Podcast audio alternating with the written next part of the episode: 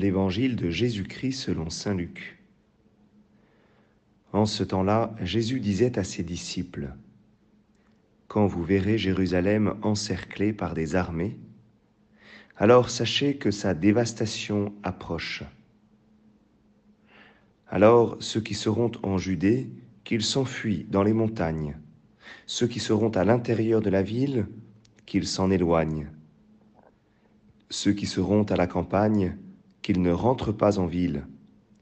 Car ce seront des jours où justice sera faite, pour que soit accomplie toute l'Écriture.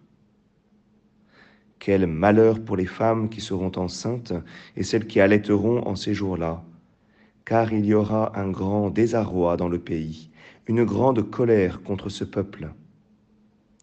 Ils tomberont sous le tranchant de l'épée, ils seront emmenés en captivité dans toutes les nations.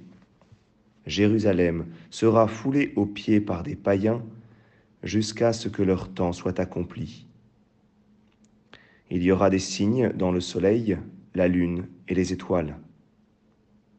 Sur terre, les nations seront affolées et désemparées par le fracas de la mer et des flots. Les hommes mourront de peur dans l'attente de ce qui doit arriver au monde, car les puissances des cieux seront ébranlées. Alors on verra le Fils de l'homme venir dans une nuée avec puissance et grande gloire. Quand ces événements commenceront, redressez-vous et relevez la tête, car votre rédemption approche. » Acclamons la parole de Dieu.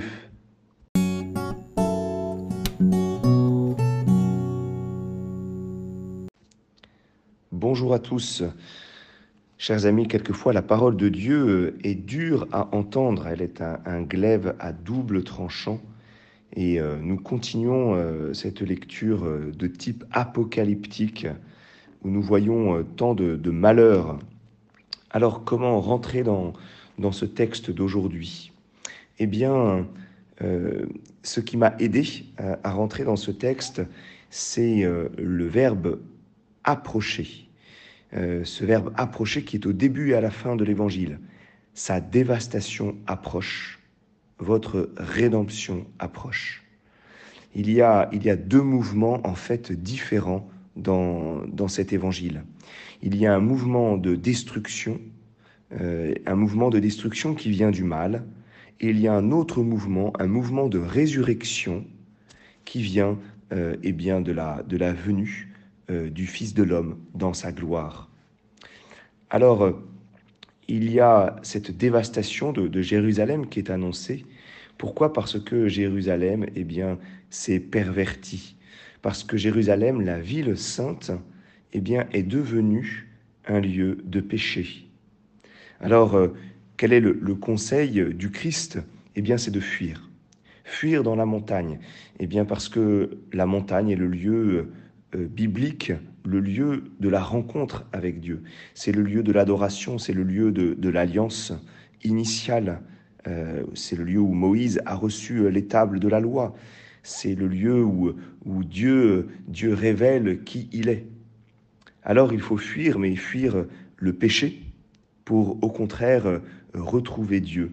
S'éloigner du péché, ne pas rentrer en compromission avec le péché, ce sont les verbes qui sont utilisés. S'enfuir dans la montagne, s'éloigner de la ville, ne pas rentrer dans la ville. Finalement, c'est fuir le péché, s'éloigner du péché, ne pas rentrer en compromission avec le péché. Alors oui, il faut que justice soit faite et il y a une colère. Il y a une colère contre ces perversions, contre ce mal qui habite Jérusalem. Alors, quant à nous, je dirais confiance. Confiance parce que, en opposition avec cette dévastation qui approche, cette dévastation du péché, il y a la venue du Fils de l'homme dans sa gloire. C'est ce qu'on appelle la parousie. C'est le salut de Dieu, le retour du Christ qui accomplit toute justice. Et alors, pour nous, croyants, qu'est-ce qui approche ? C'est la rédemption.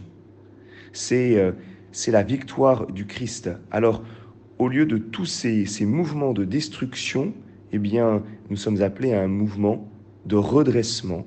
Nous devons nous relever. Alors, je voudrais terminer avec une petite citation du cardinal Ratzinger, qui est devenu notre pape Benoît XVI.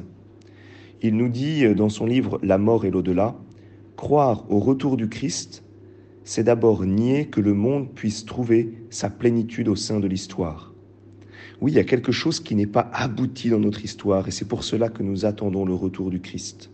Je continue. « Croire au retour du Christ, c'est croire que finalement c'est la vérité qui jugera et que l'amour triomphera, mais seulement en dépassant l'histoire d'ici-bas, qui finalement appelle elle-même ce dépassement. » Notre expérience, chers amis, eh bien, du péché, de ce monde qui va mal à cause de ce péché, eh bien, appelle à un dépassement. Et ce dépassement, c'est le Christ qui l'accomplit dans son retour glorieux que nous attendons. Il y a cet appel profond dans notre humanité au retour du Christ dans sa gloire.